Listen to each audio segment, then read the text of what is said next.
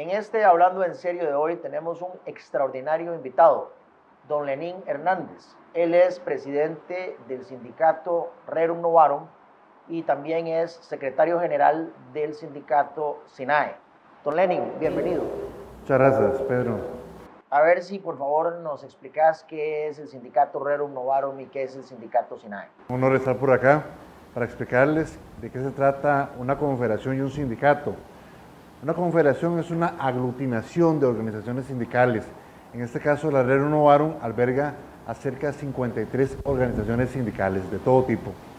Y también soy presidente o secretario general del Sindicato Nacional de Enfermería, que somos eh, prácticamente trabajadores en este momento de la Caja Costarricense de Seguro Social, sobre todo la parte de enfermería, que está en la primera línea de atención abordando los pacientes sintomáticos respiratorios por COVID-19. ¿Cuál es la misión de la Rerum Novarum? Es eh, posicionarnos como una confederación sindical a nivel nacional e internacional, precisamente para incidir a favor de todas las políticas públicas, a favor de los trabajadores, tanto del sector privado como el sector público. Muy bien. ¿Qué le parece si comenzamos? ¿Quiere que yo le haga una pregunta a usted o usted me hace una pregunta? Yo creo que eh, sería importantísimo a lo que venimos, hablar en serio. Y eh, algo que todo mundo en este momento está preguntándose, Pedro, y es con relación a, al tema del Fondo Monetario Internacional, ese empréstito que quiere el Ejecutivo y eh, el tema que el mismo Ejecutivo ha colocado en la palestra, que es el tema de empleo público. ¿Cuál es tu posición al respecto? Yo creo que es algo que todos los costarricenses nos estamos preguntando y sobre todo el sector público. El proyecto de ley del gobierno no es un proyecto serio, no es un proyecto de verdad. Como no se vale criticar sin proponer, el diputado Roberto Thompson y yo hicimos un texto alternativo que consideramos que sí es serio y que sí es de verdad. Los costarricenses creemos que los servidores públicos deben ser más y eso es algo que yo le he planteado a los sindicatos. En nuestra opinión, para ser eficientes se necesita que haya una evaluación de los servidores públicos. Servidores públicos sepan de verdad si están haciendo su trabajo o no lo están haciendo. En mi opinión, la ley actual no tiene una evaluación de desempeño de verdad. Y el proyecto de ley del gobierno tampoco lo tiene. En el proyecto nuestro, de Thompson y mío, hemos planteado una evaluación de desempeño. Este es un ejemplo de por qué el proyecto de ley del gobierno no sirve y no es serio y no es de... Yo le pregunto a usted más bien ahora si usted considera que la evaluación de desempeño que está en la ley actual y en el proyecto del gobierno es una evaluación de desempeño seria y de verdad. Efectivamente, consideramos nosotros como organizaciones sindicales serias y responsables con los trabajadores y con el país que definitivamente los instrumentos evaluativos de desempeño para poder eh, darle esa respuesta a la ciudadanía en esa rendición de cuentas, no están los instrumentos adecuados. Efectivamente, no es así. Y eh, ahí donde a uno le entran ciertas preguntas, ciertas incógnitas, porque vos estás desde la Asamblea Legislativa y nosotros sentimos que este proyecto ha ido atropellado no es el mismo proyecto con el cual nosotros nos sentamos con doña Pilar Garrido, ministra de Planificación en ese momento, a todas las versiones y todos los parches que de repente le han hecho. ¿Coincidís en eso? Plenamente. Tiene parches, pero también tiene huecos. No sé si me preocupan más los parches o si me preocupan más los huecos. ¿A qué te referís? Por ejemplo, en el tema de la evaluación de desempeño. Es un hueco de este tamaño, de un proyecto de ley que es tan importante, no me cabe a mí en la cabeza cómo es posible que un gobierno de la República, teniendo una oportunidad histórica para hacer un proyecto de ley serio de verdad, está dejando un hueco de esa manera. Un parche, para cambiar de tema. Por ejemplo, a mí me parece que lo que se está haciendo en materia de convenciones colectivas es un parche mal puesto. Hay que explicarle a los costarricenses que en la ley de fortalecimiento de las finanzas públicas, llamado plan fiscal, ahí se legisló para impedir los abusos en las convenciones colectivas, para impedir los pluses ilegales. Por eso casualmente yo presenté una denuncia ante la Contraloría General de la República en contra de una convención colectiva que había sido firmada por el MEP, el Ministerio de Educación, y los sindicatos de educación. A mi juicio, esa convención colectiva era ilegal e iba más allá de la ley. La misma Contraloría dijo que todas las convenciones colectivas tenían que apegarse a la ley de fortalecimiento, no se podían hacer pluses ilegales. A mí me parece que lo que está haciendo el gobierno, tratando de forzar ahí de nuevo el tema de las convenciones colectivas, es un parche y es un parche mal puesto. Y por eso yo le he planteado a los sindicatos que usted representa, por ejemplo, que no es necesario volver a legislar cuando legislamos hace dos años sobre el tema. Entonces, he dado un ejemplo de un hueco de este tamaño, la evaluación de desempeño, que no está eh, bien regulada en el proyecto del gobierno, y de un parche mal puesto, como es el tema de las convenciones colectivas. Así que, eh, en síntesis, yo considero que ese proyecto de ley del gobierno es un adefesio y por ende no cuenta con mi apoyo en la Asamblea Legislativa. Esa línea, eh, Pedro, y para todos los que nos siguen, vamos a ver, nosotros consideramos como organizaciones sindicales que hay instituciones públicas muy valiosas que le han dado ese valor agregado al servicio público, a instituciones públicas que, por ejemplo, nos brindan educación, salud, acceso al agua potable. Y yo considero, esto es una opinión muy personal, pero que es coincidente con, muchos colegas del movimiento sindical, que ha habido una seria intención de debilitar todo el aparato estatal a través de endilgarle responsabilidades a los servidores públicos. ¿A qué me refiero? Los servidores públicos a través de la historia no los hemos fijado los salarios. Han sido a través de convenciones colectivas que han sido permisivas, pero de repente lo más perverso es el debilitamiento a esos servicios públicos que nos han caracterizado como país y nos han ayudado, por ejemplo, en este momento de pandemia, a abordarla y tener ese control a diferencia de otros países del mundo. Por eso el primer punto que quiero rescatar es el empleo público y el servicio público que debe estar a favor de los costarricenses, número uno, que de repente, repito, ha sido sesgado por ese debilitamiento sistemático y que este proyecto de ley lo hace. ¿Coincidís conmigo en ese punto? Bueno, coincidimos plenamente en que los servidores públicos podrían dar un mejor servicio. Yo creo que en eso coincidimos. Y coincidimos que lo que se está haciendo en el proyecto del gobierno no incentiva para que los servidores públicos mejoren el servicio. Más bien creo que pone incentivos perversos y que puede empeorar la situación. Voy a ponerlo, colocarlo en perspectiva, eh, don Pedro. Me refiero perverso porque, por ejemplo, querer que mi plan tenga la gobernanza, la administración de todos los servicios públicos, eso es un botín político cambia cada cuatro años, dependiendo de la intención de, del Ejecutivo. Y ya hemos visto instituciones seriamente dañadas de repente por el gobierno de turno. A eso que me refiero yo con que se ha tergiversado ese sentimiento y ese valor público a favor de todos los costarricenses. Definitivamente el gobierno del PAC, el gobierno de Carlos Alvarado, quiere hacer un botín político con este proyecto de ley. En eso no tenemos ningún desacuerdo. Al contrario, estamos en absoluto acuerdo. Eh, para explicarlo en términos sencillos a los costarricenses, el PAC quiere llevarse el servicio civil, que es una institución creada en la constitución política para que administre objetivamente el empleo público, quiere llevárselo al Mideplan, metérselo aquí debajo del brazo y de ahí favorecer a los empleados públicos que sean leales al sistema y castigar a los empleados públicos que sean críticos al sistema, para decirlo así bien clarito. Y cuando me refiero a empleados públicos en la mente del gobierno, esto incluye, incluye al mismísimo Poder Judicial. Es decir, según la mentalidad del gobierno, se va a llevar lo que hace el servicio civil, se lo va a llevar a Mideplan y Mideplan va a supervisar lo que hace incluso el Poder Judicial, los jueces de este país rompiéndose con el principio democrático y rompiéndose con la división de poderes. En esa misma línea, como yo soy de salud, a mí me ha preocupado mucho el tema de que cómo, por ejemplo, el Ministerio de Planificación va a dar directrices específicas a una institución tan valiosa, tan importante, tan específica como es la Caja Costarricense de Seguro Social, que ya de por sí eh, tiene una reserva de ley y creada por la misma constitución política. Yo no me puedo imaginar en mi plan haciendo una prospección para efecto de determinar cuántos, cuántos médicos especialistas van a necesitar la institución o, de repente, ¿verdad?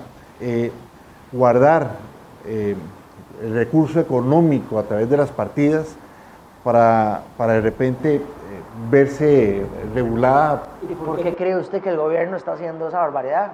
Cuéntenos su opinión para, para que los costarricenses sepamos qué es lo que usted cree que tiene el gobierno de Carlos Alvarado en la cabeza. De contestar coincidimos. Coincidimos plenamente. Yo puse, ve cada quien, yo soy abogado, puse el ejemplo del Poder Judicial, usted está en el área de salud, puso el ejemplo de la caja. Por supuesto, porque el 95% de los costarricenses en algún momento vamos a requerir de ir a un EVAIS, a una clínica, un servicio de hospitalización. Y no todos los costarricenses tenemos de repente un millón de colones para pagar un día de la UCI. Y, igual, eventualmente los costarricenses tenemos que ir a poner una denuncia por eh, violencia doméstica o una denuncia por abuso sexual, abuso sexual de un menor, por cierto, con gran morosidad. Ahora imagínense a, mi plan metido en esos temas. Pero volvamos al tema político. Es un debilitamiento a la seguridad social. Es un retroceso lo que están implementando con estas políticas afectando a todos y a la gran mayoría de costarricenses. Un debilitamiento a la institucionalidad. Haciendo un negocio con instituciones públicas. Porque a, través, y me ha tocado, y, lo digo con todo respeto y toda humildad, me ha tocado hacer muchas denuncias en contra de la caja. Y el problema no es la caja, la, caja es una institución noble, nos brinda seguridad social, nos brinda salud a todos los costarricenses. Pero nos ha tocado hacer ese tipo de denuncias por esas perversidades que están Pero hablemos en serio, hablemos en serio. ¿Por qué está el presidente de la República y el gobierno del PAC con esas intenciones tan malas? ¿Qué es lo que pretenden?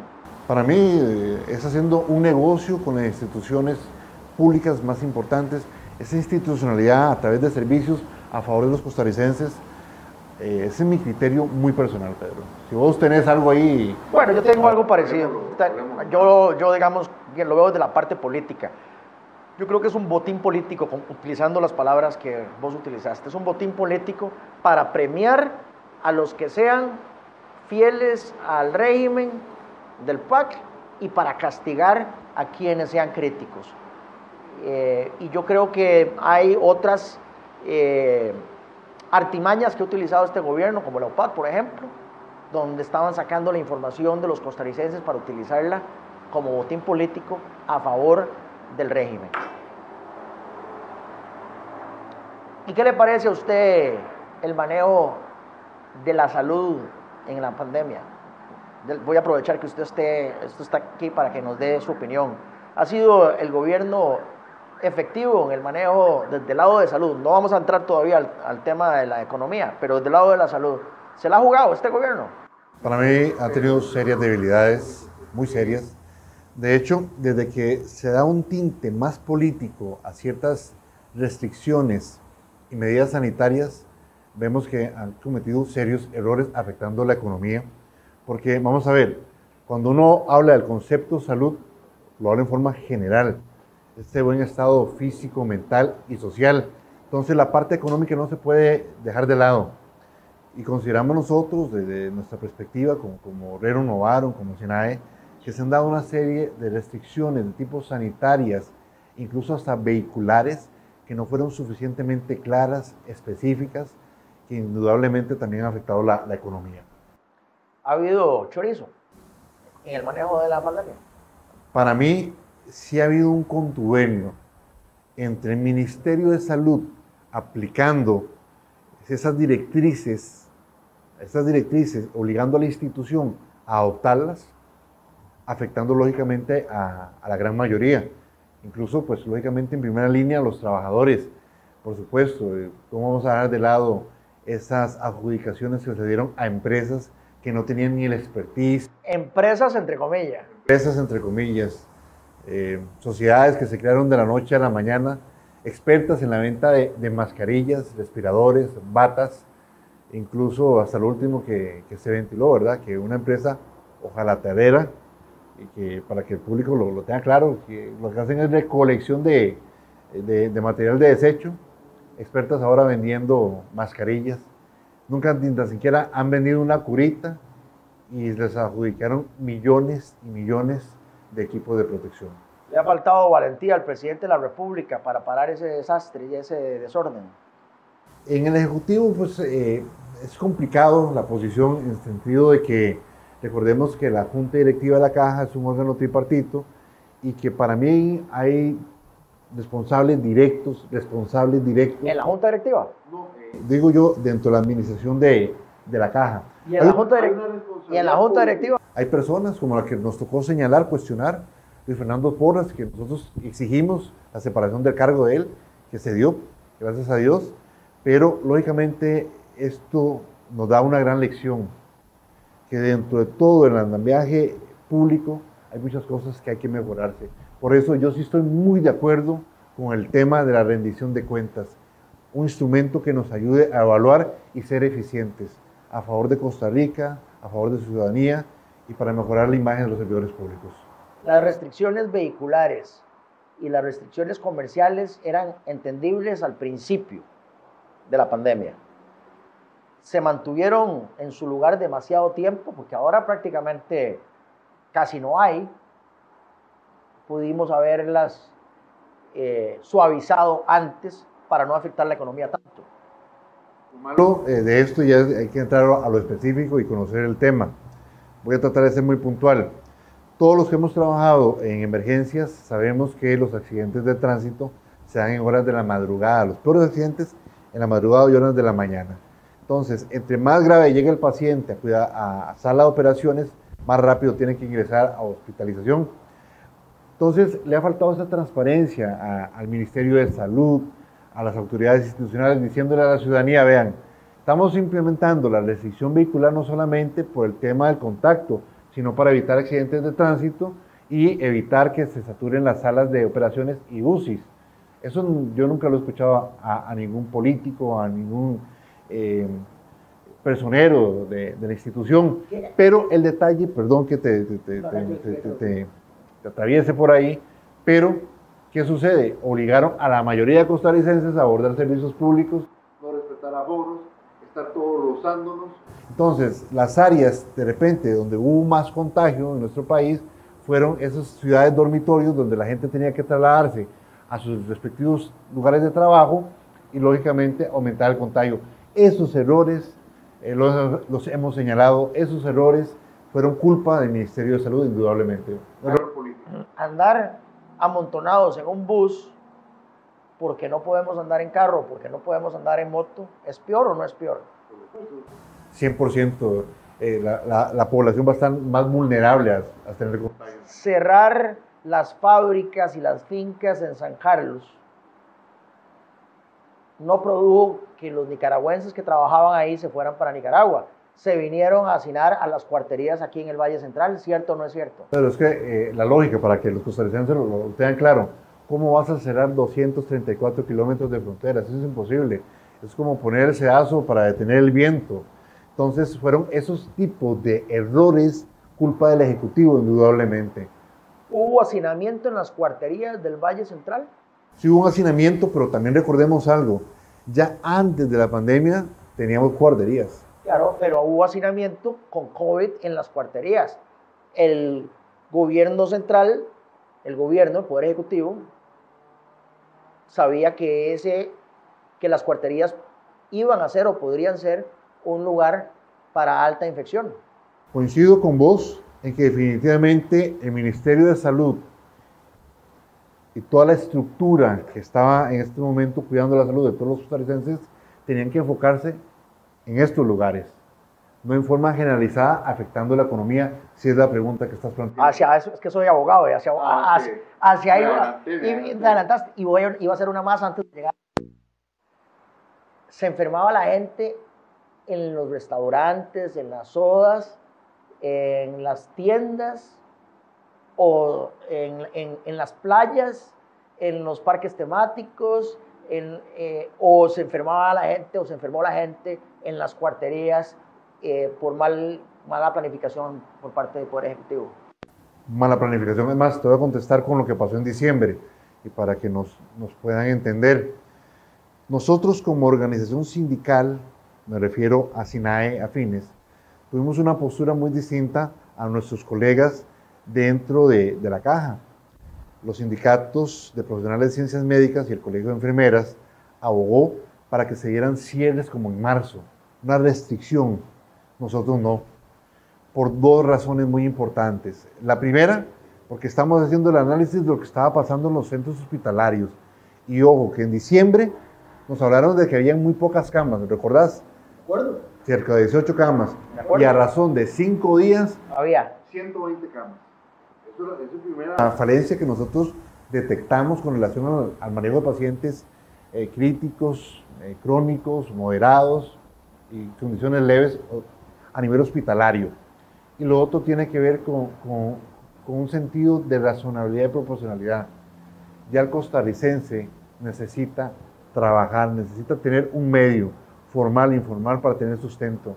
Tenemos costarricenses que están cada día comiendo porque no tienen ingreso familiar. Entonces, bajo esa perspectiva, una medida de esta índole hubiese ocasionado un caos social, confrontación, y eso sería peor todavía. Entonces, aquí no hemos aprendido, o por lo menos el Ejecutivo, a confiar en las bondades de los servicios públicos, de la educación que nosotros tenemos.